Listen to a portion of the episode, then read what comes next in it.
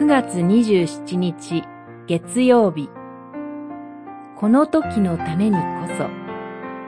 エステル記4章。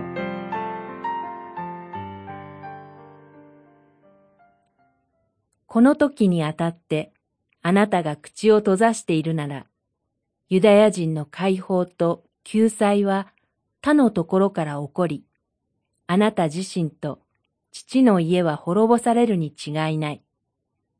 この時のためにこそ、あなたは王妃の位にまで達したのではないか。四章十四節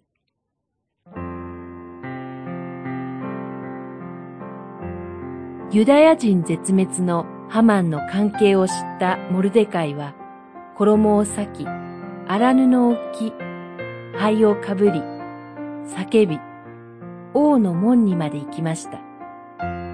やがて、このことが宮殿にいたエステルの耳にも入ります。彼女は侍従ハタクをモルデカイのもとに送り、事情を聞かせます。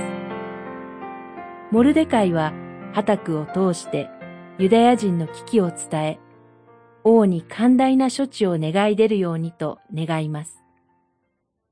しかし、王妃であっても王の飯を受けずに王のもとに行くと、必ず殺されることになっていると困難を伝えます。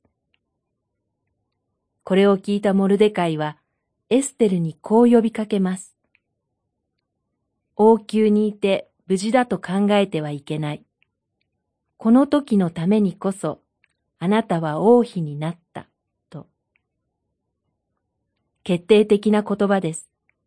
この言葉によってバラバラに見えていたことが一つにつながり、進むべき道が示されます。私たちも人生の旅の途中で、あのことはこの時のためだったのか、と気づくことがあります。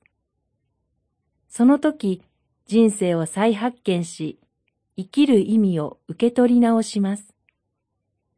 生きて働いておられる神との出会いの瞬間です。試練や悩みにも必ず意味があります。今はわからなくても、この時のためだったとわかる日がやがて必ず来ます。